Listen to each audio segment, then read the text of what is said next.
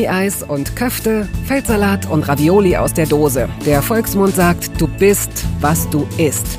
In Toast Hawaii stelle ich meinen Gästen viele Fragen, die sich nur ums Essen drehen. Fast nur.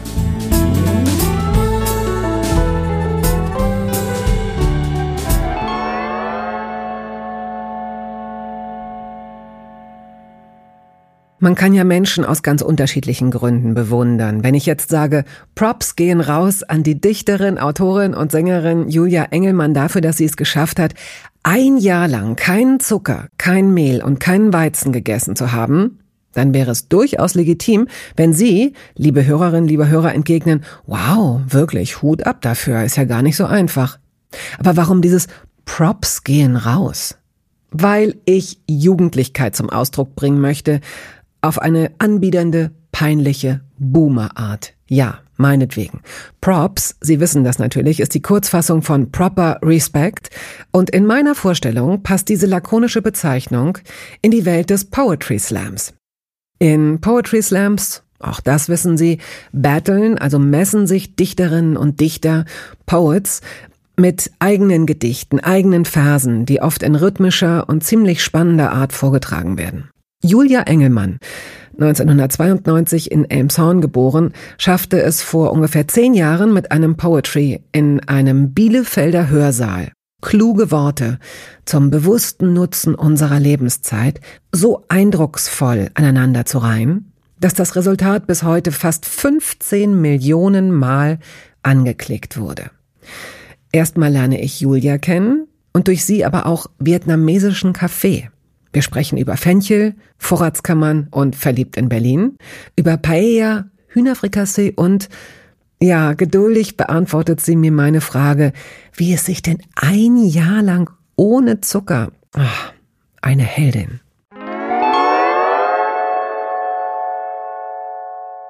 Herzlich willkommen, liebe Julia. Schön, dass du da bist. Ja, danke schön.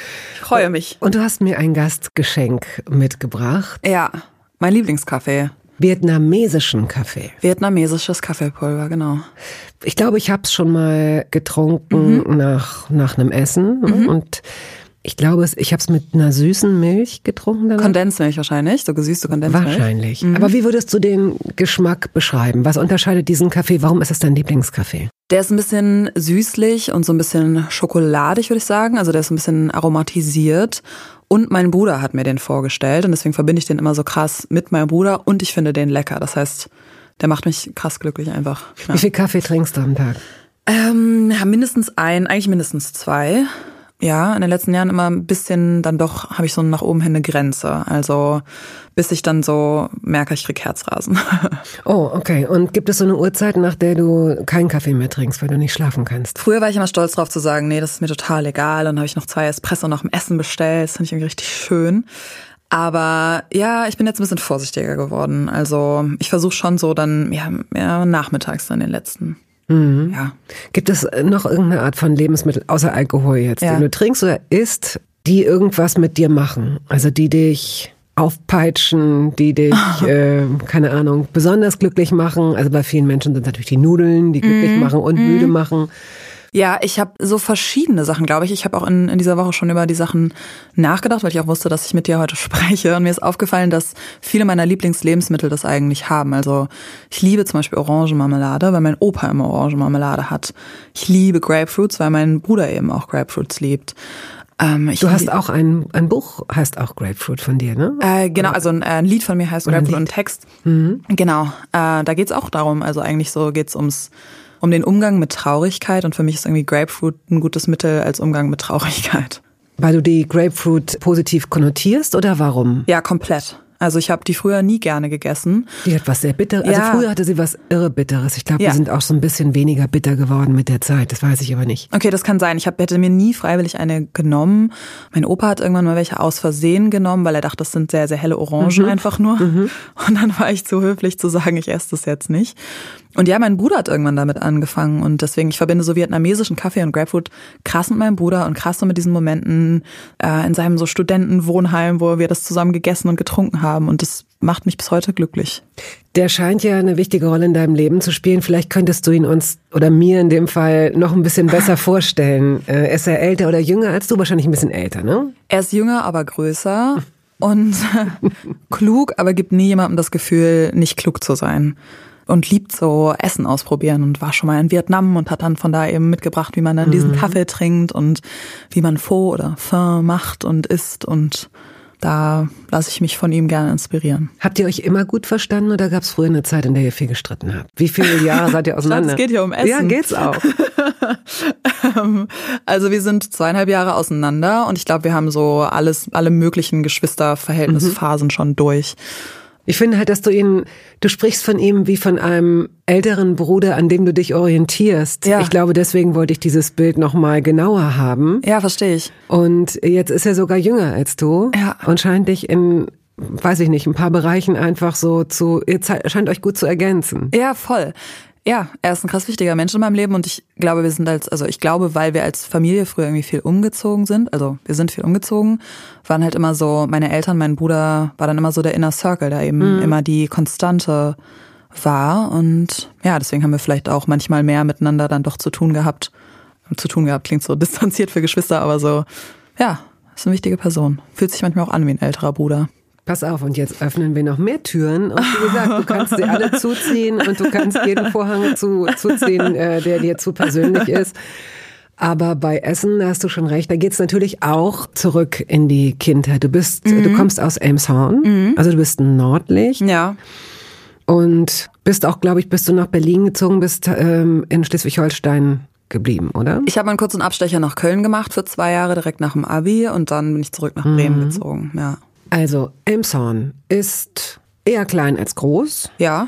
Wie würdest du es noch beschreiben? Also, ich komme halt so aus dem Landkreis Elmshorn-Pinneberg. Ich komme eigentlich aus Uetersen. Das ist so eine kleine Stadt in Pinneberg bei Elmshorn. Und da habe ich aber auch echt nicht so lange gewohnt, weil wir eben viel umgezogen sind. Mhm. Warum seid ihr so viel umgezogen? Ja, es gibt keine interessante Erklärung. Also sozusagen, es gibt keine, meine Eltern hatten einen Zirkus. Genau. Ja, genau. Meine Eltern sind Agenten. Es ist einfach so... Actually so eine Begebenheit nach der nächsten. Also die Firma von meinem Papa ist umgezogen. Mhm. Einfach so Sachen. Dann haben meine Eltern ein anderes Haus gefunden, die Straße herunter oder mein Bruder wurde geboren und wir brauchten ein Zimmer mehr oder so. Und manchmal haben meine Eltern das dann mit einem Stadtwechsel verbunden und dann irgendwann wieder zurück zu den Großeltern. Keine Ahnung. Also einfach, ja, eins kam zum anderen. Mhm. Wo ich aber eigentlich herkomme, ist eine kleine Stadt. Die erste Küche, an die du dich erinnerst? Bei meiner Familie? Ja. Oh, ich erinnere mich krass an die Küche von meiner Oma, muss ich sagen, weil ich da, glaube ich, am meisten so als Kind auch mitgeholfen habe. Also das ist dann so die Küche, an die ich, glaube ich, jetzt als erstes denke. Beschreib mal, wie die war. Ganz gemütlich. Die hatte so ein kleines Fenster und davor so einen kleinen Tisch. Und dann war so auf beiden Seiten quasi so Küchenzeile vom Raum. Mhm. Und an der einen Seite so L-förmig. Also eigentlich 3 Wände quasi mit Küchenschränke, Arbeitsplatte, Abzugshaube. Ja, war schön. Weißes Holz.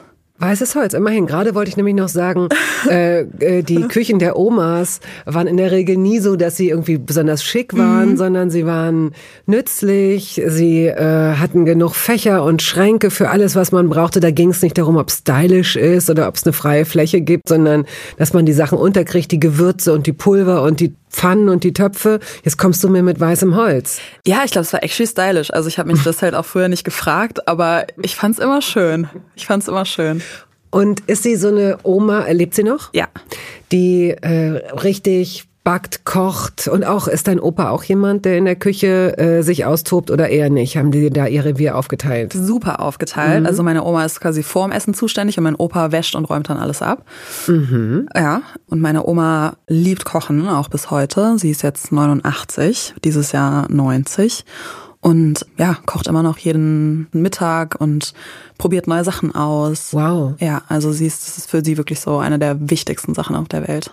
Wenn sie dieses Jahr 90 wird und ihre Lieblingsenkelin ihr den Riesengefallen tut, das Essen ihres Lebens zuzubereiten, welche 2, 3 Gerichte würden dann da auf dem Buffettisch stehen? Von meiner Oma? Auf jeden Fall, glaube ich, Paella. Meine Großeltern haben viel Zeit in Spanien verbracht und das ist irgendwie sowas, was meine Oma dann eigentlich für jeden Besucher mindestens so einmal macht, so wo man schon morgens nach dem Frühstück 8:30 anfängt, schon was anzubraten, was zu schneiden, am Abend vorher schon was ausgefroren oder so. Das auf jeden Fall. Ausgefroren? Ja, so sie benutzt dann manchmal Tiefkühlerbsen, glaube ich. Toll, dass du ausgefroren sagst und nicht aufgetaut. Ah ja, stimmt, du hast recht. Ausgefroren, ne? Das habe ich noch nie gehört, aber es ist ein... Entfroren. Es ist aber ein schönes Alternativwort für aufgetaut. Ja. Falls jemand mal gesucht hat, hier ist eine Alternative. Ja? Ja, ich muss jetzt natürlich dann so an meine Essen denken, die ich gerne. Von ihr Darum, mag. Es geht ja um dich Na, schon. Gut. Ich liebe Hühnerfrikassee von meiner Oma. Das liebe ich wirklich sehr. Hast du das in der Pastete bekommen? Nee, also man macht quasi eine Hühnersuppe und dann dickt man am nächsten Tag oder am Nachmittag oder sozusagen, dickt man dann die Suppe an und macht dann daraus quasi ein Hühnerfrikassee. Also so eine dicke weiße Soße mit Huhn und Spargel zu Reis. Das liebe ich sehr. Keine Champignons? Nee. Dosenspargel? Ah, ja. Weil Dosenspargel ist auch so ein, ich bin neulich dankenswerterweise interviewt worden für eine ZDF-Reportage zum Thema Essen. Oh, schön. Und da habe ich auch so gedacht, Bettina, ich bin ja keine Food-Expertin, aber bin noch mal so gedanklich durch so Jahrzehnte gegangen, so Nachkriegsdeutschland. Und da ist mir aufgefallen, dass der Dosenspargel, halt abgesehen von der Dosenananas, die ja Signature-Symbolobst für Toast Hawaii ist natürlich, ist auch irgendwann eben der Dosenspargel, der feine Dosenspargel ist oft in Salaten gelandet und eben auch im Ragoufin, im Frikassee. Heute haben wir den Luxus, dass Spargel, oder weiß ich gar nicht, keine Ahnung, vielleicht gibt es auch noch ganz viele Menschen, die was mit Dosenspargel essen. Wann hast denn du den letzten Dosenspargel gegessen? Auch noch nicht lange her. Ach so, okay, ja, der lebt noch. Stimmt. Ein Jahr her. Ich habe nämlich dann, während Corona hatten ja alle sehr, sehr viel Zeit so, und ich habe dann mich so an die meine Lieblingsessen als Kind erinnert und Jugendliche und die dann so mir nachgekocht. Habe ich so ein vegetarisches Hühnerfrikassee gemacht, mir Eistee gekauft, also alles, was ich früher cool fand. Da habe ich, glaube ich, den letzten Dosenspargel gehabt. Okay, ja gut, es gibt ihn noch. Ich habe ihn völlig zu Unrecht. Nee, es gibt ihn noch. Aber es gibt auch eingefrorenen Spargel. Das haben jetzt meine Großeltern entdeckt. Den muss man dann entfrieren. Den muss man dann auch ausfrieren. Ausfrieren. Ja. Ausfrieren muss man. Ja. Und was wäre das dritte Gericht? Ja, gute Frage. Jetzt wäre wahrscheinlich so ein Fisch im Ofen mit viel Gemüse. So ein großer Lachs oder sowas. Ja. Und kein Kuchen oder irgendeine Süßspeise? Ja, meine Oma hat viel Heidesand gebacken. Oh, das ist eine Kunst, finde ich. Und ich mag sehr Heidesand. Lecker. Ja, ist echt lecker. Als Kind war ich nicht so weit. Als Kind habe ich so gedacht, wie kann man Heidesand interessant finden? Weil wenn man sich schon was beim Bäcker holt, dann doch bitte mit Schokolade oder Sahne oder dann irgendwie beim Bütchen irgendwas. Zur Erklärung, das ist einfach, also ich weiß nicht, ist das ein Mürbeteig? Es ist ein sehr trockener Teig auf jeden Fall, Heidesand. Vor allem sehr schlichter Teig, ne? Also die Kekse sehen auch einfach nur beige und rund aus. Genau. Und es schmeckt einfach nur ein bisschen zuckrig und nach Mehl. So. Aber eigentlich ist das, also wenn der gut gemacht ist, finde ich, ist das wirklich eine Kunst. Ja, ist krass lecker. Wow, lecker. Ich fand früher auch immer den so beim Backen dann so den Teig auch richtig lecker, wenn er noch nicht im Ofen war. Das ist echt Hat deine Großmutter dir denn das Kochen und das Backen ein bisschen beigebracht? Ja, die hat mir vor allem auch früh so das Gefühl gegeben, ich kann in der Küche mit was bewirken. Also ich durfte dann irgendwie auch wichtige Sachen rühren und, keine Ahnung, mit ihr anrichten. Und sie hat auch immer gesagt eigentlich, was kochen wir denn heute? Oder was kochen wir denn mal morgen? Also es war nie so, ich koche und du kannst zugucken oder mal die Kartoffeln schälen, sondern wir kochen jetzt zusammen. Und das haben wir gekocht. Und wenn ich irgendwie dann doch Kartoffeln geschält habe oder was geschnitten, dann haben meine Großeltern gesagt, Mensch, das schmeckt aber, die Kartoffeln schmecken aber besonders gut geschält. Also so. Das ist toll. Ja. Und dich bestärkt, das ist schön. Ganz doll mit einbezogen. Machen die auch heute noch. Und ich komme dann extra schon so 2 Stunden vor Mittag und dann kriege ich eine Schürze um und dann sagt meine Oma, jetzt kannst du mal das rausgeben und wir brauchen jetzt noch das und ja, geht's direkt los. Sind das Rentner, die das schon ganz gut finden, jeden Tag einmal zum Einkaufen zu gehen, oder machen sie, weil sie oldschool sind, einmal so einen Wocheneinkauf? Die machen 2 Einkäufe pro Woche und einmal die Woche gehen die noch zum Markt. Ja. Und die haben aber auch immer sehr viel eingefroren und eine große so Vorratskammer. Hast du auch eine Vorratskammer bei dir zu Hause? Nee, wirklich so gut wie gar nicht. Aber du hast 1, 2 Regale, auf denen so Sachen stehen, die man so, oder? Nee, es ist wirklich, ich habe nicht so viel Platz in meiner Küche und ich habe jetzt erst seit kurzem dann auch mal so noch so eine Dose Tomaten oder falls mal was ist, oder noch so eine 2. Packung Nudeln oder so. Ist schon immer sehr auf Kante genäht bei mir. Nun wohnst du auch in Prenzlauer Berg. Das ist für all diejenigen, die Berlin nicht kennen, aber Prenzlauer Berg ist darüber hinaus, ist über Berlin hinaus bekannt. Da sind natürlich an jeder Ecke sind Kneipen, Bars, Restaurants, Imbiss, Stuben. Also wenn man da überraschend Besuch bekommt, kommt man auch nicht unbedingt in die Verlegenheit, sagen zu müssen, gut, dann muss ich eben mal was zaubern, sondern du bist dann auch wahrscheinlich jemand, der sagt, oh, da unten ist ein super Vietnamese, können wir runtergehen? Geht doch dahin und kommt dann nochmal vorbei. Und bring mir was mit. Ja, ich krieg viel zu wenig überraschend Besuch, fällt mir gerade auf. Ich finde, es klingt total nett, aber ich kriege eigentlich nie überraschend Besuch. Also ich weiß schon immer, wenn jemand kommt. Finde ich interessant, dass du das sagst und du kannst, ich weiß nicht, inwieweit du in der Lage bist, repräsentativ für deine Generation zu antworten. Mhm, weiß ich auch nicht. In meiner Generation war es ziemlich gang und gäbe, also Jahrgang 67. Da gab es natürlich auch noch keine Handys. Ja. Das war dann sehr überraschend, aber letztendlich sind ja auch Überraschungsbesuche so, dass man eine SMS oder eine Nachricht bekommt oder kurz einen Anruf, du, ich bin in der Nähe. Mhm. Das wäre ja immer noch Überraschung. Mhm. Also das heißt, die Handys ändern nichts an der Tatsache, dass Leute aus irgendwelchen Gründen vielleicht auch so eine Scheu haben. Es gibt ja jetzt auch so Begriffe wie übergriffig oder ist es das vielleicht? Ja, es ist echt eine gute Frage. Also während der Uni-Zeit so hatten wir das viel, viel mehr. Ich habe in Bremen Studium erfolgreich abgebrochen und da haben wir das echt oft gemacht. Also da haben wir aber auch alle sehr nah aneinander gewohnt, so meine Freunde und ich. Und in Berlin habe ich das Gefühl, wohnen alle schon so ein bisschen verzerrter. Und ja, dann treffen wir uns eigentlich auch oft draußen irgendwo, muss ich sagen. Ich versuche das gerade erst so angefangen. Ich habe mir das so für dieses Jahr vorgenommen und auch gewünscht, dass ich öfter mal Leute bekochen kann und so einlade zu einem Dinner. Und ich finde es irgendwie wirklich das Schönste, wenn jemand für mich kocht oder ich für jemanden koche. Ich finde es so schön. Aber ich mache das mit meinen Freunden eigentlich so in den letzten Jahren. Finde ich, für meinen Geschmack haben wir das ein bisschen wenig gemacht. Gut, dann erfinden wir jetzt mal ein Dinner. Okay. An einem Tisch, der vielleicht größer ist als deiner. Aber ich muss diese Situation so überziehen, denn sonst würde es sich ja übrigen Fragen zu stellen wie, hast du eine Sitzordnung? Setzt du Paare auseinander? Also wir tun jetzt mal so, als würdest du 16 Leute seid ihr. Oh Gott. Wie viele passen wirklich an? Ich kann nicht antworten, ich hyperventiliere. Bitte nicht stehen. Bei mir um die Ecke gibt es doch viele schöne Imbisse. Nee, okay, 16 Leute, ja, gerne. 16, ja, ist vielleicht wirklich unrealistisch. Man bekocht nicht 16 Leute, ist Quatsch. Aber sagen wir mal 10. Ja, 10. 10. Ich kenne auch 10 Leute. Und du hast, ja. Davon gehe ich aus. Und du hast dir von deiner liebsten Nachbarin im Haus noch einen Tisch geliehen für den Tag. Mhm. Und ein paar Stühle dazu. Also okay. Das heißt, es kommt auch hin. Es kommt hin. Und du lädst Freundinnen und Freunde ein und darunter sind, sagen wir mal, 2 Paare. Okay. Setzt du die auseinander? Nee. Ich bin in der Küche und ich bin nervös. Der Ofen brennt vielleicht. Die Leute kommen rein. Ich muss noch was fertig rühren. Bolognese brennt an. Und ich sag, setzt euch einfach. Okay, neues Szenario. Oh Gott, okay. Du musst Leute auseinandersetzen. Das Szenario geht so, das Essen findet an einem Samstag statt. Ja. Erst denkst du noch, oh Gott, die Welt geht unter, weil du am Freitag einen ganz wichtigen Auftritt hast, eine Lesung oder so. Fällt aus. Fällt aus. Du wirst nicht ausgeladen, es wird verschoben, fällt aus. Du hast plötzlich den ganzen Freitag. Ja. Du gehst vormittags schon einkaufen und zu deiner eigenen Überraschung vergisst du nichts, nicht mal die Einkaufsliste. Das heißt, das ist wirklich krass. Ja.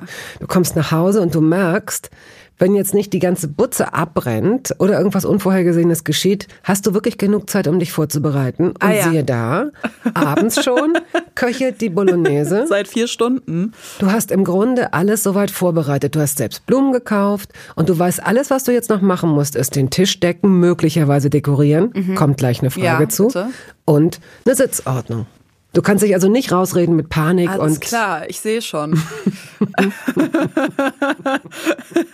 Die Nachbarin klingelt und braucht ihren Tisch zurück. Ich sag, wir stehen. Sehr schön. Damit bist du eigentlich raus. Ich finde, das ist die kreativste aller. Aber gut. Ich weiß nicht, wie würdest du das machen? Ich setze sie auseinander. Ja, natürlich, mein Gott. Okay. Sie sitzen ihr Leben lang aufeinander. Klar. Sie sind ganz froh vielleicht. Vielleicht sind sie sogar ganz froh. Also ich finde, ich lade sogar ungern Paare ein. Verstehe. Es sei denn, ich mag sie beide gleich gern, was aber längst nicht immer vorkommt. Das heißt jetzt, wenn man alleine von dir eingeladen wird, weiß man schon, den anderen magst du gar nicht so gerne. Ja, naja. Oder ich muss den anderen vielleicht ein bisschen näher kennenlernen und lade deswegen im Gegenteil den Partner oder die Partnerin ein, die ich noch nicht so gut kenne. Ja. Jetzt hast du natürlich echt eine fiese, gute Rückfrage gestellt. Mir geht's eher darum, ja, man lädt die Paare dann doch ein, weil man schon Angst hat vor der Rückfrage, kann denn Stefano mitkommen? Und dann sagst du, nee, Stefano mag ich eigentlich lieber als dich, aber jetzt wollte ich mal dich kennenlernen. Da sitze ich wieder ganz lange. Na, aber guck mal. Ich finde es, also ich lebe alleine. Daran wird es liegen, nur daran wahrscheinlich. Ja. Und ich lebe auch lieber alleine. Ich bin in meinem Leben kaum in Partnerschaften gewesen oder nicht so lang jedenfalls. Und deswegen bin ich es auch gewohnt, alleine eingeladen zu werden und treffe auch oft Leute bei Essen, die alleine sind oder zumindest ohne Partner kommen. Und es ist sehr viel einfacher, miteinander ins Gespräch zu kommen. Das hat nichts mit Anbahnungen zu tun, nichts mit Flirt oder so. Ich meine, kann mal passieren, aber darauf ist es nicht angelegt. Ich sehe halt oft, dass dann Paare doch miteinander sitzen oder dann so ein bisschen eifersüchtig beäugen, mit wem er oder sie sich jetzt gerade unterhält. Und das ist eigentlich nichts in der Sache. Voll, da gebe ich dir recht. Ich glaube, das gilt sogar vielleicht auch für enge Freunde, ne? Oder wenn sich schon Freunde besser kennen aus einem Freundeskreis. Also deswegen, ich weiß nicht, ob ich jetzt mich trauen würde, Leute auseinanderzusetzen. Dafür bin ich vielleicht zu so, oh, wie würdet ihr es denn machen? Wo wollt ihr denn gerne sitzen oder so?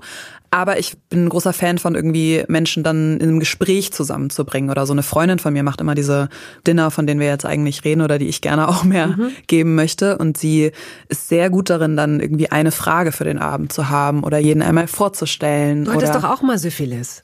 Wie sowas in der Art, ja, genau. Oder? Ihr müsstet euch wahnsinnig gut verstehen. Ja, genau. Ihr seid beide so Egoisten. Ihr schreibt ja immer nicht zurück. Wie findet ihr das denn? Nee, das ist dann mehr sowas wie, worauf seid ihr stolz dieses Jahr, oder keine Ahnung, was wünscht ihr mir zum Geburtstag, oder so Gesprächskartensets gibt's ja auch viele, dann hat sie sowas. Und das finde ich immer schön. Also, dass dann, ja, dann durch Spiele alle vermischt werden. Aber auch da können Paare implodieren. So. Mit wem würdest du am liebsten mal? Fällt mir jetzt niemand ein. Also bei ihr ist es aber nie unangenehm. Es ist immer so ein bisschen, manchmal ist es auch ein bisschen spannend, aber es ist nie unangenehm, sondern es ist immer sehr wohlwollend. Aber das finde ich dann schön, wenn alle ins Gespräch kommen, oder? Ja, ja. So gut das eben geht bei so einer großen Gruppe. Ne? Auch da ist es ja dann, und da finde ich es auch in Ordnung, wenn sich Leute dann nach dem Hauptgericht vielleicht umsetzen auch, ne? Ja, weil sie miteinander ins Gespräch kommen und so. Ja, finde ich auch. Und hast du so eine in deiner Vorstellung von diesem ersten großen Essen, das du endlich gibst? Klammer auf, mit diesen Erwartungen macht man es sich ja gerade oft zunichte, dass man denkt, man müsste so einen großen Abend schmeißen und dann sollte auch bitte niemand absagen. Dann ist man doch schlecht gelaunt, weil jemand anruft und sagt, du, ich glaube, ich habe Corona, und dann ruft noch jemand an und sagt, der Babysitter kann nicht, und man fühlt sich so, das mache ich jetzt aber auch so schnell nicht nochmal. Ich stehe hier den ganzen Tag in der Küche. Und dann macht man es viel zu groß, statt das wirklich auch mal viel mehr zu improvisieren. Ich glaube daran, das ist eine viel bessere Art, diese Muskulatur des Gastgebers zu trainieren, indem man wirklich, ich beobachte, ich rede hier auch gerade von mir selbst, dass man gar nicht erst dieses Große plant, sondern wirklich auch mit 4 Leuten oder mit 5 Leuten so eine ganz krumme Zahl, und dann auch sagt, hier, ich habe jetzt nur 3 Stunden, ich muss morgen früh raus, aber lasst uns jetzt schön zusammen essen oder so. Ja, das ist, kann ja auch super nett sein. Voll. Tischdeko? Ja, auf jeden Fall irgendwie eine Blume und eine Kerze. Eine Blume, eine Kerze für 10 Personen. Pro Person mal, wollte ich sagen. Vor jeder Person steht eine Kerze. Ein Bouquet und eine sehr, sehr große Kerze. Nee, also ein paar Lichter und gerne eine Tischdecke, eine schöne, und Musik? Ja, auf jeden Fall. Was für Musik? Eine Playlist, die ich gerade noch vorbereitet habe, oder eine Playlist, die ich gerade am meisten höre oder so. Oder ich frage jemanden nach einem Musikwunsch, aber eigentlich eher so meine aktuellen Top-Lieblingslieder, die ich denke, dass die Stimmung voranbringen. Und was wäre ein Dessert für 10 Personen, das dich nicht in Panik versetzen würde? Wobei ich glaube, ganz ehrlich, du bist sogar jemand, der ruhig und besonnen, wenn er genug Zeit hat, richtig gute Sachen macht, auch mit ein bisschen mehr Mühe. Danke. Ist es so? Könnte sein, ja, mit ein bisschen Mühe und Training. Früher habe ich manchmal mit meiner Oma actually bayerische Creme gemacht. Eine bayerische Creme, was ist das? Es ist so eine Art Sahne-Vanille-Creme. Ich mag gerne Tiramisu selber essen. Ich würde wahrscheinlich vor allem einen Espresso anbieten und vielleicht, wenn es jetzt so ein Abend ist, wo Leute spontan vorbeikommen, sind so eine ungerade Zahl und einer sitzt noch auf so einem Schreibtischstuhl oder so, würde ich einfach eine Tafel Schokolade wahrscheinlich in die Mitte legen und so schon einmal an durchbrechen. Und du bist eine Vorbrecherin auch. Ich bin auch eine Vorbrecherin. Ja, ja, sowas würde ich vielleicht machen oder noch ein Obst aufschneiden, was ich noch habe oder irgendwie so. Ja. Das ist eben das Tollste. Dieses Ungeplante, voll. Weil niemand irgendwas erwartet und dann kannst du so richtig in die Vollen gehen. Dann kannst du so richtig eine Tafel Schokolade rausholen und das richtig krachen lassen. Also alle so, hey, hast du die gerade noch selbst gemacht? Ja. Toll. Gut, okay. Was ist denn auf sicher immer in deinem Kühlschrank? Auf jeden Fall eine Milch, irgendeine Art von Milch, eben vietnamesischer Kaffee. Ach, der muss im Kühlschrank. Das hat mir eben jetzt mein Bruder erzählt, ganz neu. Mhm. Also ich habe es jetzt jahrelang nicht gemacht, aber ich riskiere es jetzt mal. Mhm. Am liebsten eine Grapefruit, eine Zitrone, eine Orange, Eier, Toast, Butter, also Orangenmarmelade. Auch das Brot kommt in den Kühlschrank. Ja, so Toast mache ich schon in den Kühlschrank. Mhm. Ich habe eben auch nicht so krass viel Platz in meiner Küche. Mein Kühlschrank ist dann auch oft meine Vorratskammer. Also liegen da auch Bücher drin. Ja, Rechnung. Naja, ich habe hier noch einen zweiten Kühlschrank, der so einen Partykühlschrank habe ich hier noch, in dem ich Vogelfutter lagere. Mhm. Also man muss diesen Platz ja schon irgendwie auch nutzen. Voll. Hm. Und wenn eben mal gerade der Blumenkohl nicht da ist, dann kann man auch was anderes reinstellen. Ja, was ist da noch drin? Das war es eigentlich, glaube ich. Ach so, Leinsamenöl habe ich immer. Mhm. Ketchup, Senf. Wie isst denn du deine Eier am liebsten? Gekocht oder Rührei. Und Rührei plein, nature? Nature und mit so ein bisschen Creme fraiche und so ganz toll gerührt, auf so ganz kaum Hitze. Ach, cool. So ein Gordon Ramsay Rührei. Ja. Gordon Ramsay Rührei? Da müsste bei mir alles klingeln wahrscheinlich. Ja, ne? Weißt du, da muss ich gar nicht mehr sagen. Scheiße, alle kennen Gordon Ramsay. Ich gucke mir immer mal so ein Tutorial an, wie der Rührei macht und versuche ich das auch so zu machen. Deswegen heißt es bei mir Gordon Ramsay Rührei. Das erleichtert mich so sehr. Hättest du, wäre jetzt Gordon Ramsay so der Gott wie Ottolenghi oder so und alle kennen den und ich so, wer ist Gordon Ramsay? Das ist schon ein bekannter Koch. Danke. Schön, dass du mich hier so entblößt. Das schneiden wir bestimmt raus. Ja, ich wollte gerade sagen. Muss ja keiner wird's merken. Mhm, okay. Ich kann auch nochmal auftreten und sagen, ich esse gerne auftreten. Rührei. Gucke mal, da merkt man, dass du auf den Bühnen zu Hause bist. Ich kann auch nochmal auftreten. Nee, den Satz sage ich, das ist eigentlich für den Privatgebrauch. Dass man eigentlich so, wenn man sich verhaspelt, dann sage ich, ich trete nochmal auf. Ja gut, aber ich habe noch nie jemanden gehört, der das gesagt hat. Das hat schon was mit deiner Historie zu tun, mit deinem Wesen, mit deinem Beruf. Könnte sein. Was sagst du, wenn du nach deinem Beruf gefragt wirst? Ich sage immer, ich schreibe und dann mal gucken, was passiert. Oder also sagen die Leute dann, oh, bist du Autorin, bist du Schriftstellerin? Und was sagst du dann? Ja, genau, es ist, dann sage ich ich schreibe Gedichte und jetzt gerade schreibe ich auch an einem Roman und manchmal schreibe ich auch Musik, so sage ich dann. Kannst du besser schreiben, wenn du einen vollen Magen hast? Ja, ich glaube schon. So ein Frühstück ist schon gut vorm Schreiben. Und gibt es eine bevorzugte Uhrzeit dann, wenn du sagst Frühstück, dann schreibst du am liebsten gleich morgens? Ja, ich schreibe gerne morgens. Manchmal schreibe ich dann auch, also wenn ich so direkt schreibe, dann mache ich mir einen Kaffee und vielleicht einen O-Saft und dann schreibe ich so eine Stunde und dann frühstücke ich irgendwann. Und du gehörst nicht zu den Autorinnen, die so sagen, hups, es ist ja schon 3 Uhr nachts und ich habe ganz vergessen zu essen. Ich habe so viel geschrieben. Nee, leider nicht. Werbung. Es gab eine Phase in meinem Leben, in der ich alles richtig machen wollte in Bezug auf meinen Körper. Genügend Flüssigkeit, Bewegung, die richtige Ernährung. Hey, ich werde ein ganz neuer Mensch und kürze das an dieser Stelle mal ab. Aus mir wurde kein ganz neuer Mensch. Solche Pläne sind löblich, aber in der Regel zum Scheitern verurteilt. Wir wollen zu schnell zu viel und übersehen, wer wir sind und wer wir jahrzehntelang waren. Nichts gegen Veränderungen, nichts gegen gesündere Angewohnheiten oder Ernährungsumstellungen. Aber ich finde, sie müssen zu unserem Leben passen und es muss irgendwie Klick machen im Kopf. Rückblickend kann ich sagen, dass mir die Dinge, die sich bei mir dauerhaft in Bezug auf meinen Körper oder Ernährung veränderten, immer auch einleuchteten, weil ich eine Veränderung in meinem Körper oder in meiner Kondition oder in meiner Konzentration spürte. Vor ungefähr 2 Jahren riet mir eine sehr gute Freundin, die Ärztin ist, dazu, ein paar kleine Check-ups durchzuführen und bat mich eindringlich darum, täglich Omega-3-Fettsäuren zu mir zu nehmen. Wenn du sonst auf alles verzichtest, Bettina, darauf bitte keinesfalls, sagte sie mir und empfahl mir gleich noch die Marke dazu, Norsan. Da hätte sie die Inhaltsstoffe gecheckt, die nähme sie nämlich selbst auch. Nun ist es ja nicht so, dass ich das nicht selbst schon 100-mal gelesen hätte. Allein schon um Entzündungen abklingen zu lassen, ist unser Körper auf ungesättigte Fettsäuren angewiesen, kann sie aber nicht selbst produzieren. Wir müssten täglich 250 Gramm Makrele oder Sardellen oder Lachs essen. Bekommt niemand von uns hin, oder? Ich begann dann damit, verschiedene Produkte zu vergleichen. Rezensionen, Qualitätsnachweise, Erfahrungsberichte und landete, das hätte ich mir also sparen können, wieder bei Norsan. Daher fällt es mir wahrscheinlich auch so leicht, diese Produkte hier zu bewerben. Es gibt die hochdosierten Omega-3-Produkte im Sortiment als Kapseln oder Öle aus Fischöl oder Algenöl. Letzteres dient als vegane Variante. Und für Kinder gibt es beispielsweise vegane Kaugelee-Drops. Mein Favorit ist das Fischöl, weil ein Esslöffel pro Tag ausreicht und ich damit zudem noch Vitamin D3 aufnehme. Gesundheitsversprechungen kann und darf ich hier nicht machen, das ist klar. Aber ganz subjektiv als Bettina kann ich sagen, dass ich mich deutlich fitter und konzentrierter fühle seit 1,5 Jahren. Also seit ich das Öl täglich nehme. Und ich werde dabei bleiben, Podcast-Werbung hin oder her.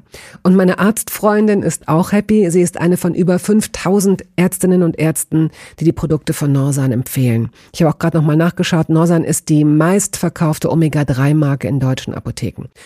So, und weil das der Deal auf Gegenseitigkeit ist, machen wir es hier endlich auch mal so, wie Sie das vielleicht schon aus anderen Podcasts kennen. Es gibt einen Code mit einer Ermäßigung von 15% auf Ihre erste Bestellung. Dieser Code ist gültig bis zum Ende des Jahres und lautet Toast 15, kleingeschrieben und ohne Leerzeichen. Toast 15. Sie finden die Infos dazu auch in den Shownotes. Wir haben die Vergangenheit noch nicht abgehakt. Ja, du hast recht. Wir müssen zurück in die erste Küche. Die erste Küche war die deiner Großmutter. Aber die erste Küche in eurem Zuhause, an die du dich erinnerst, oder wie sah die aus und wo war die? An was ich mich krass erinnere, ist so eine gesprenkelte Arbeitsplatte mit so verschiedenen Blautönen. Und dann, ja, wir haben echt schon viele Küchen gehabt, muss ich sagen. Also ich erinnere mich an einen, in der wir, glaube ich, am längsten gewohnt haben. Oder in dem Haus haben wir am längsten gewohnt. Die war so sehr, eher klein, würde ich sagen. Und mit so einer Tür zu einer Terrasse. Schön. Und man kam eigentlich so direkt ins Haus, in den Flur und dann geradeaus war die Küche. Also man sah die eigentlich auch immer so beim Reinkommen. Mhm. Ja. Und da ist dann immer ein Tisch für 4 Personen auf jeden Fall gewesen? Nee, da war gar kein Tisch. Da war, glaube ich, nur so, irgendwann haben meine Eltern mal so einen kleinen Barhocker noch so angebracht an so eine höhere Arbeitsplatte dann, aber da haben wir eigentlich dann nie gesessen, sondern... Ja, so es gibt dann so Esszimmer. Genau, im Esszimmer dann gegessen, ja. Und habt ihr zugesehen, dass ihr als Familie mittags oder abends zusammen esst? Hat das geklappt? Ja, hat eigentlich meistens geklappt. Also mittags hat meine Mutter dann mit meinem Bruder und mir gegessen und abends haben wir dann zu viert gegessen. Und das hat dann irgendwann mal sich geändert, als Verliebt in Berlin im Fernsehen lief und ich das immer gucken wollte. Meine Familie mir bis heute vorwirft, das lag dann daran, dass das Abendessen auseinandergebrochen ist, weil ich dann immer wissen wollte, wie es weitergeht. Ja, aber du scheinst eine Autorität gehabt zu haben in dem Alter schon. Du hast es entschieden, du wolltest es so und es wurde so gemacht. Nee, ich glaube, die Wahrheit ist, die anderen fanden das auch interessant. Die anderen fanden, ach, die haben mitgeguckt. Ja. Ach, jetzt verstehe ich. Ich dachte, du hast als Einzige da gesessen. Aha. Nee, ich glaube, das war dann so, ja, du hast damit angefangen, aber die waren dann schon auch so addicted, okay. Ja. Und hattet ihr bestimmte Regeln?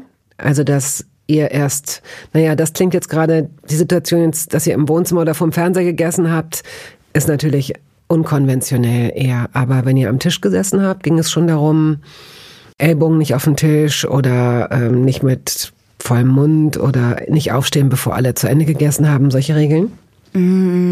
Jetzt nicht so dogmatisch, also schon so ein bisschen... Ja, ich glaube, meine Eltern haben uns schon so ein normal gutes Benehmen, glaube ich, vorgelebt. Also, dass man so auch mit Abräumen hilft oder mit Aufdecken hilft, auch wenn man woanders ist. Und dass man vielleicht ja, sich am Gespräch beteiligt oder irgendwie solche Sachen. Aber es gab jetzt eigentlich nie Ärger für irgendwas oder so. Und dafür ist man ja auch als Kind und Teenager dann in zu vielen verschiedenen Stimmungsphasen. Und ich glaube, meine Großeltern haben eben so eine krasse Vorstellung von, wie man sich dann benimmt am Tisch, dass man dann gerade sitzt. Man hat eine Serviette und meine Eltern waren da immer ein bisschen lockerer auch. Und gab es feste Rollenbilder, klingt jetzt zu zementiert, aber du hast von deinem Großvater erzählt, der, so wie es klingt, wirklich gut mitgeholfen hat, was nicht selbstverständlich ist. Jetzt weiß ich nicht, ob das die Eltern deiner Mutter oder deines Vaters waren. Also wer von beiden eben mit diesem emanzipierten, mit diesen emanzipierten Eltern aufgewachsen ist und das möglicherweise eben auch an euch weitergegeben hat. Ja, voll. Das sind die Eltern meiner Mutter und die sind auch sozusagen, haben die größere Präsenz, würde ich mal sagen, in unser aller Leben. Und meine Eltern sind da auch sehr unkonventionell, glaube ich. Also die haben sich da früh die Aufgaben vielleicht auch anders aufgeteilt, als ich das von meinen Freundinnen oder Mitschülerinnen kannte. Sodass auch dein Bruder genauso mithelfen musste wie du? Ja, ja, voll. Ja, voll. Und mein Bruder liebt auch Kochen und ja, wir haben, glaube ich, gleichermaßen auch gerne, also auch gleichermaßen ungerne auch irgendwie die Geschirrspülmaschine ausgeräumt und so. Aber wir mussten das schon auch beide machen. Weißt du noch, was du auf deinen Pausenbroten hattest? Oder hattest du so Dosen, in denen das? Ja? Ja, wir hatten echt viele verschiedene Dosen. Auch Dosen in den Formen von Äpfeln und Bananen und Dosen mit Fächern und so. Aber es war oft, glaube ich, so ein Mischbrot mit Wurst oder so oder Salami. Deine Mutter ist ja sehr erfolgreich beruflich. Ich weiß nicht, was dein Vater macht, keine Ahnung. Aber deine Mutter hat das Institut für Glückspsychologie gegründet. Das ist ja ein tolles Wort. Das klingt so schön, ne? Ja, meine Mutter ist Psychologin, Diplompsychologin und Coach und genau, arbeitet viel mit Unternehmen auch und schreibt auch selber Bücher. Ja. Wie hat sie das gemacht? Hat sie immer die Zeit gehabt, für euch zu kochen? Es ist ja immer so, es wird immer noch selbstverständlich gesetzt, dass es die Mütter sind, die Frauen, die die Kinder in irgendeiner Weise tagsüber versorgt haben. Ja, also sie hat früher echt immer nach der Schule eigentlich dann für uns gekocht, manchmal auch mit uns sozusagen. Aber da sind meine Eltern zum Beispiel auch fortschrittlich und auch inspirierend, finde ich. Meine Mutter hat dann mit 38 das Psychologiestudium angefangen und da hat dann mein Vater auch andere zum Beispiel Aufgaben im Haushalt übernommen und meine Mutter war echt dann in der Uni und hat sich irgendwann selbstständig gemacht und das haben wir auch alle so als Familie bewundert und unterstützt. Also da hat sie selber auf die Beine gestellt dann. Komisch, dass wir das immer noch als unkonventionell bezeichnen, ne? Also es ist ja de facto richtig, aber es ist schade. Ja, jetzt würde ich es vielleicht auch gar nicht mehr so bezeichnen, aber während der Zeit ist das dann schon so, ist das irgendwie aufgefallen, hatte ich immer das Gefühl, oder wenn ich eben mit Freundinnen oder so gesprochen habe. Da war das dann schon was Besonderes. Also erstens nochmal was studieren, mit fast 40 nochmal zur Uni. Dann irgendwie damals war auch Psychologie und Glück und so. Das war auch noch gar nicht so ein Modethema oder so. Und dass dann irgendwie mein Vater viel auch mal gekocht hat oder irgendwie... Was hat dein Vater gekocht? Immer, was meine Mutter gesagt hat. Okay. Und wenn deine Mutter mal ausgefallen ist als Ratgeberin, was hat er gekocht? Wenn meine Mutter ausfällt als Ratgeber, dann macht mein Vater er macht interessante Sachen. Dann kauft er sich so ein Schlemmerfilet aus dem Supermarkt, macht das in den Ofen. Kennst du das so? Ja, na klar. Ja. Sowas macht mein Vater. Matthias Salat. Toll, das ist so interessant. Ist immer so die Umschreibung von, Nee, mein Vater kann richtig gute Pizza machen. Was liegt denn auf der perfekten Pizza? Also ich esse richtig gerne Margherita eigentlich. Ich finde es auch immer so einen ganz guten Gradmesser für einen Italiener. Ohne extra Käse, so wie sie ist? Ja, voll. Deswegen war für mich oft gerne schlicht. Wobei ich letzte Woche Kartoffelpizza hatte. Das war irgendwie lecker. What? Ja. Das war crazy. Ich habe die auch mehr so aus Neugier bestellt, also um quasi dabei gewesen zu sein. Ja. Aber es war krass lecker. Es war es waren so ganz kleine, so wie so Drillinge oder so kleine Kartoffeln, schon so gekocht und geschnitten. Dann so süßliche rote Zwiebeln so eingelegt. Dann irgendwie so ein ziemlich starker Käse. Es war sehr so ein bisschen so nach Hausmannskostig. Hat sehr lecker geschmeckt. Überraschend. Ja. Standen die gar nicht in Konkurrenz zum Teig? Es waren echt nicht so viele. Also ich glaube, vielleicht ist auch Kartoffelpizza dann so das so ein bisschen die Sensation, um das so zu sagen. Aber es lagen da so de facto auszulösen. Ja, genau. What? Ja. Aber de facto lagen, ich würde mal sagen, vielleicht so 3 aufgeschnittene Kartoffeln jetzt da drauf. Aber halt viel Käse und dann so diese Zwiebeln. Ja, viel Käse und Zwiebeln ist super. Eben, es war echt lecker. Und dann war es aber keine weiße Pizza, sondern es war richtig mit Tomatenmark, mit Sugo drauf. Ach so, nee, es war schon so weiß, genau. Ja. War erstaunlich lecker. Fand ich an dem Abend leckerer als Margherita. hast du in deiner Küche, so klein sie sein mag, diese Schublade, diese wichtigste Schublade, in der alles ist? Meinst du, spielst du auf das Thema Rummelschublade an oder so? Da gibt's ein Wort für Rummelschublade. Ich dachte immer, das hat man in der Küche. Ich habe so eine Schublade, in der auf jeden Fall mehrere Sachen sind. So Gummibänder, so Clipper für so Tüten, Müllbeutel, dann so, wie nennt man das, Alufolie und dann solche Sachen. Das ist alles, das passt da alles rein. Das war eine große Schublade. Naja, von jedem halt so eine Sache. Ja, nee, die ist gar nicht so groß, aber es ist gut organisiert. Und dann habe ich so hinterm Herd so eine Stange mit so Haken und da hängt auch ein Flaschenöffner. Und dann habe ich noch so ein Messerboard, so ein magnetisches, und da hängt auch eine Schere dran. Und hast du an deinem Kühlschrank von außen irgendwas, so Magneten mit irgendwas? Ja. Wow. Ja. Was sind das für Magnete? Einen, den habe ich mir in London gekauft, als ich das erste Mal da war. Dann so einen habe ich mir jetzt gerade dieses Jahr in Paris gekauft. So einen habe ich in einem Kunstmuseum gekauft, also so random Magnete. Und dann daran so Fotos und eine Karte, dass ein Kind geboren wurde von einer Freundin und manchmal einen Kassenzettel, falls ich was zurückbringen muss. Also es ist so ein bisschen meine Pinnwand. In einer kleinen Küche ist man ja sehr darauf bedacht, dass da nichts rumsteht, was da nicht rumstehen muss. Ja, voll. Hast du dennoch in deinem Leben schon so eine Anschaffung gehabt, die komplett völlig überflüssig war? Die überflüssigste Anschaffung der Welt. Ich habe einmal einen Sudelmaker bekommen. Sudelmaker? Genau, also so Zucchini-Nudelmaker. Also im Grunde was dann halt in Gemüse oder vom Ding her, glaube ich, auch in Obst in so Spiralschäler. Ja, ein Spiralschäler. Und für sowas habe ich wirklich keinen Platz und ich habe mich auch sehr zurückgehalten. Letztes Jahr, ich hätte mir fast so einen Entsafter gekauft. Aber ich habe es jetzt auch dann über die Jahre gelernt. Also ich bin jemand, der dann, wenn ich eine Idee habe für eine Anschaffung, dann kaufe ich mir halt auch gleich das Größte, das Gute. Und dann ist es noch schlimmer, wenn man es nicht benutzt. Und verschenkst du es dann? Verkaufst du es dann? Was machst du damit? Kommt ich verdränge es, ja. Ja, ich verdränge es, ja. Und wenn ich dran denke, dann verschenke ich es. Ja, aber ich weiß auch, ich werde mich dann nicht gut drum kümmern, wenn ich es habe. Deswegen verzichte ich auf so unnötige Anschaffung, wenn ich kann. Es gibt momentan in den sozialen Medien, in speziell einem sozialen Medium, das sehr bildlastig ist. Immer wieder bleibe ich darauf hängen, weil die auch mit SMS-Geräuschen arbeiten, diesem Sound, wie heißt es? Du bist Generation Z, ASMR? Muss man das sagen. Ja. Wo alles so klingt, wo alles so schön klingt, dass du das Gefühl hast, jetzt, das ist der schönste Moment meines Lebens. Oh Gott, es klingt so schön. So. Und da gibt es einen Mixer. Ja. Wie so ein Taschenmixer ist der eigentlich, wo man sich auch fragen muss, wozu brauche ich einen Taschenmixer? Ich brauche keinen Taschenmixer. Nee. Der ist halt, ja, es ist natürlich kein Taschenmixer, aber er ist im Gegensatz zu all den großen Geräten, die irgendwas häckseln oder machen, ist er verhältnismäßig klein und offenbar so konzipiert, dass man ihn oben so ein bisschen zuschrauben kann und ihn auch gleich als Drink, als Becher to go im Grunde so. Und dadurch, dass er so beworben wird und das bin ich jedes Mal wie so ein hypnotisiertes Kaninchen und denke, aber ich könnte ihn vielleicht kaufen und zurückgeben nach 14 Tagen, wenn er mir nicht gefällt. Vielleicht, es ist doch so, dann vielleicht fange ich doch an, mehr Gemüse und mehr Obst, und dann kommt diese Vernunftsstimme und sagt, Bettina, du machst jetzt seit über 2 Jahren Toast Hawaii. Und wenn du die Leute fragst, was war die überflüssigste Anschaffung, sagen sie eigentlich immer einen Entsafter.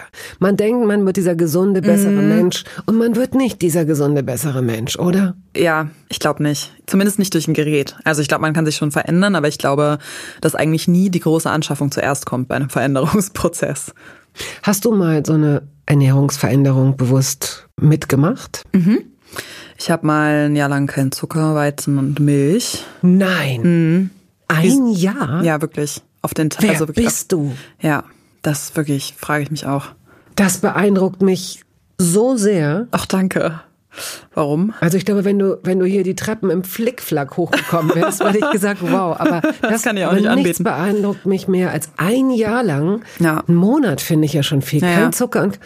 Das war wirklich eisern. Das war eisern. Was gab's denn da für einen Auslöser? Hast du dich in deinem Körper unwohl gefühlt? Ja, ich hatte auch echt immer mit Akne zu kämpfen. Also ich hatte immer eigentlich mit so krassen, ja, doch mit Hautproblemen eigentlich zu kämpfen. Und das war dann so der Auslöser. Und ich war auch viel krank. Und das habe ich aber da nicht so bewusst dann als Anlass genommen. Sondern der Anlass war ziemlich oberflächlich eigentlich so meine Haut und dann die Frage, ob dann irgendwas im Körper ist oder so. Und dann hat mein Arzt gesagt, ich soll das mal machen. Der hat auch dann direkt ein Jahr vorgeschlagen, was mir auch natürlich lang vorkam. Aber ich war dann so, okay, ich mach's. Also so was auch immer der sagt, mache ich. Und ja, das habe ich dann durchgezogen. Wie lange ist das her? Das war 2018. Das ist jetzt schon ein paar Jahre auch her. Und gut, dann was hat sich verändert? Wieso hast du durchgehalten? Was waren die Momente, die dich haben zögern lassen? Und warum hast du nach einem Jahr aufgehört? Also warum habe ich durchgehalten? War eben so dieses, okay, ich will es probiert haben und ich will dann erst, also sozusagen, ich weiß ja erst, ob es klappt, wenn ich es ein Jahr mache. Und ich konnte mich dann irgendwie auch ganz gut damit anfreunden, weil ich dann eben wusste, das ist halt, ich finde manchmal auch so Schwarz-Weiß-Sachen, auch wenn die nicht unbedingt immer der gesündere Weg sind, fast manchmal leichter als so einen vielleicht. Mhm. Also es hat sich dann halt für mich quasi die Frage nicht gestellt. Ich habe manchmal mir Essen irgendwann mitgenommen, ich habe das dann immer ziemlich direkt gesagt. Und das hat mir dann auch beim Durchhalten geholfen. Und auf eine Weise habe ich quasi auch mich so krass dran gewöhnt und nichts vermisst. Also wenn ich jetzt eine Krankheit hätte und ich müsste das gesundheitlich machen, dann wüsste ich, es geht. Mhm. Ja, und meine Haut war wirklich so gut wie nie in meinem Leben. Und ich war, glaube ich, auch kein einziges Mal krank. Es kann natürlich auch ein Artefakt sein, also eine Scheinkorrelation, aber es ging mir gut. Abgesehen davon, dass es natürlich sehr umständlich ist und auch nicht unbedingt sozial verträglich. Also wenn ich es jetzt nicht muss, würde ich es vielleicht auch nicht nochmal so streng machen, muss ich sagen. Und ich habe dann aufgehört, weil es mir eben dann nach einem Jahr besser ging, meine Haut war besser und der Arzt hat gesagt, dann jetzt nach einem Jahr quasi hat der Körper das dann irgendwie, weiß ich nicht, kann ich jetzt nicht biologisch oder irgendwie wissenschaftlich ausdrücken. Aber nach einem Jahr kann dann der Körper wieder. Deswegen habe ich aufgehört. Und wirst wahrscheinlich vielleicht auch immer noch merken, dass sich dein Verhalten, weiß ich nicht, geändert hat. Wahrscheinlich schon, ne? Dass du ein anderes Empfinden für Süße hast und das möglicherweise anders portionierst. Oder pendelt sich das dann doch nach einiger Zeit wieder ein? Ja, würde ich schon sagen. Und ich bin auch okay damit. Also ich glaube, es pendelt sich wieder ein oder was? Oder? Ja, genau. Okay. Ach so, ja. Also ich würde sagen, das hat sich dann eigentlich ziemlich schnell, ich dachte auch, das wird mich dann sozusagen mein Leben lang noch beeinflussen und prägen, aber es hat sich eigentlich ziemlich schnell, ich würde mal sagen, normalisiert oder ich würde sagen, ich esse und lebe in einer ziemlich guten Balance, die ich mir auch eigentlich immer gewünscht habe. Also ich glaube, früher habe ich mir immer ziemlich so Schwarz-Weiß-Regeln gewünscht, generell in meinem Leben zur Orientierung, aber ich fühle mich deutlich besser mit Balance und bin auch irgendwie stolz, dass ich die gefunden habe, so, ja. Ist es, wenn du dir diese Art von Verzicht auferlegst, hast du in dieser Zeit geträumt, dass du dein Versprechen gebrochen hast? Weil Leute, die sich das Rauchen abgewöhnen, träumen häufig, dass sie geraucht haben und wachen auf und sind total sauer auf sich. Krass, echt? Nee, das kenne ich gar nicht. Das hatte ich dann nicht. Ich glaube, ich habe es ja auch so krass freiwillig gemacht und so krass freiwillig und ich habe mich auch auf eine Weise dann auf die Erfahrungen gefreut oder mich einfach so krass dafür entschieden. Und ich meine, natürlich kann man auch von Zucker süchtig sein oder so. Das ist absolut, das ist eine totale Droge, na klar. Ja. Aber es ging irgendwie erstaunlich gut. Vielleicht habe ich auch ein bisschen was davon verdrängt oder so, ne? Aber nee, es ging echt erstaunlich gut. Gut. Ja. Wir sind jetzt an einem Punkt angelangt, in dem es im Grunde, wir sehen das Finale schon vor Augen, es ist noch in einiger Entfernung. Jetzt geht es nur noch um Rubriken. Entweder oder. Rote Beete. Ja. Aber du hast einen Moment überlegt. Ja. Weil es gibt ja sozusagen rohe rote Beete und dann gibt es eingelegte rote Beete. Und ich mag rohe. Okay. Harzer Käse? Nee, kein Bezug. Fenchel? Ja. Ich liebe rohen Fenchel im Salat. Gorgonzola? Ja. Kümmel? Nee. Stollen? Rosinen? Nein. Innereien? Oh, nee. Ingwer. Ja. Meeresfrüchte. Rosenkohl. Grünkohl. Rotkohl. Salatgurken. Das sind diese großen. Nee, mag ich nicht. Okay. Gut, jetzt kommen wir zu Entweder-Oder. Okay. Süßes oder salziges Popcorn? Du kannst auch sagen. Ich bin so schlecht in Entweder-Oder. Eine Mischung. Ja, so mal so, mal so. Meistens sehr salzig. Wasser oder Saft? Wasser. Erdbeeren oder Himbeeren? Erdbeeren. Wasser mit oder ohne Kohlensäure? Mit. Früher habe ich immer ohne getrunken und jetzt neuerdings trinke ich eigentlich nur noch mit. Wenn ich kann. Aber zu Hause trinke ich auch Leitungswasser. Nudeln oder Kartoffeln? Kartoffeln. Nudeln oder Reis? Reis. Reis oder Kartoffeln? Reis. Ich liebe Reis. Frikadelle oder Falafel? Falafel. Aber so früher immer, also so meiner Familie wurden viele Frikadellen auch selber gemacht. Könntest du das auch? Ich würde dann meine Oma anrufen und die würde mir das dann erklären, dann würde ich es aufschreiben und dann könnte ich es auch. Ich glaube, ich könnte meine Erinnerung wieder warm machen. Hast du das überhaupt, dass du Sachen, die sie dir erklärt hat, aufgeschrieben hast oder dass du sie zumindest auswendig kannst? Also ich kann einige Sachen auf jeden Fall auswendig. Panieren zum Beispiel und Paella habe ich dann irgendwann mal aufgeschrieben. Gibt es einen Trick beim Panieren, den du von ihr hast? Meine Oma sagt immer Eieren, Mehlieren, Panieren. Nee, Mehlieren, Eien, Panieren. Also erst Mehl, dann Ei, dann Panade. Ja. Ja, das ist der Trick. Das ist das Panieren, würde ich sagen. Naja, gut. Aber gut. Ich dachte, das wäre ein Familiengeheimnis. Dann wäre es jetzt raus. Ja. Gelbe oder orange Nimm 2 oder bist du zu jung für Nimm 2? Ich bin, glaube ich, nicht zu jung für Nimm 2, aber ich habe die echt ewig nicht gegessen. Mhm. Aber ich mag immer bei Weingummis Gelb und Orange nicht. Ich auch nicht. Krass. Deswegen läuft das so gut. Deswegen verstehen wir uns so gut. Total. Oder auch gerade nicht. Eigentlich wäre ja die ideale Symbiose, aber egal. Ach so, ich verstehe, was du meinst. So die Oliventheorie. Ja. Die Oliventheorie kenne ich nicht. Das ist auch aus How I Met Your Mother, eine Comedy-Serie, die auch nicht, was das Frauenbild angeht, nicht super gut gealtert ist. Deswegen ist es nicht unbedingt, was ich jetzt hier besprechen wollte.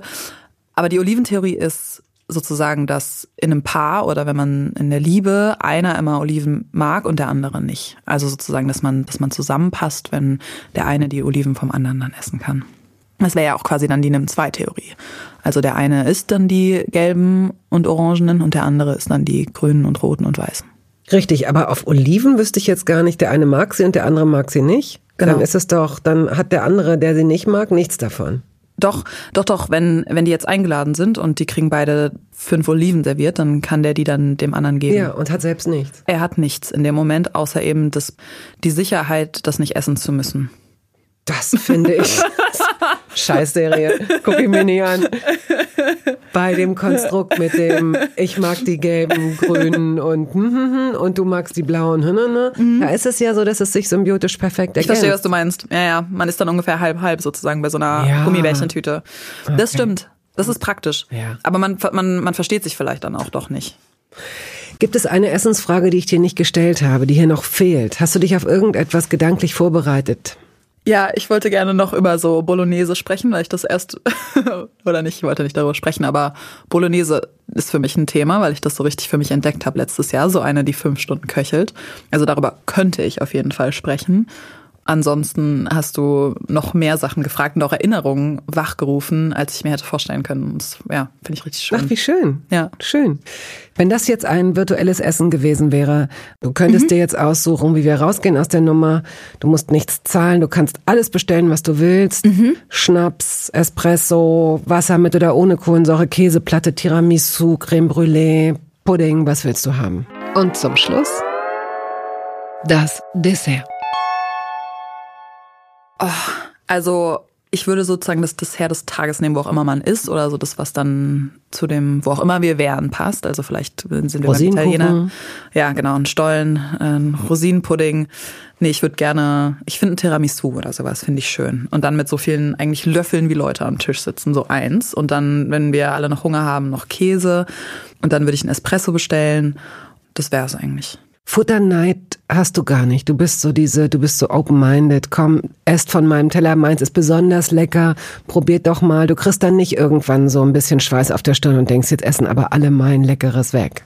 Doch, aber ich habe auch sozusagen, das Angebot ist ja dann auch immer so ein bisschen die Bitte um das Gegenangebot. Also sozusagen, ihr dürft von meinem Tiramisu, aber kann ich bitte auch von der Creme Brûlée? Mhm. Das ist ja eigentlich auch eher immer eine Frage zu einer Einladung als eine wirkliche Einladung. Doch, ich bin super futterneidisch. Ich denke auch immer, ich habe das Falsche bestellt. Und ich habe auch meistens das Falsche bestellt.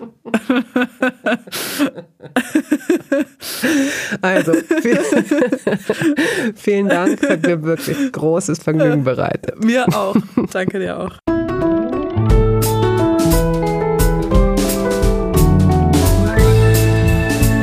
Toast Hawaii ist eine Studio Bummens Produktion. Ausführende Produzentin Wiebke Holtermann. Ton und Schnitt Henk Heuer. Musik Jakob Ilja. Neue Folgen hören Sie jeden Samstagmorgen.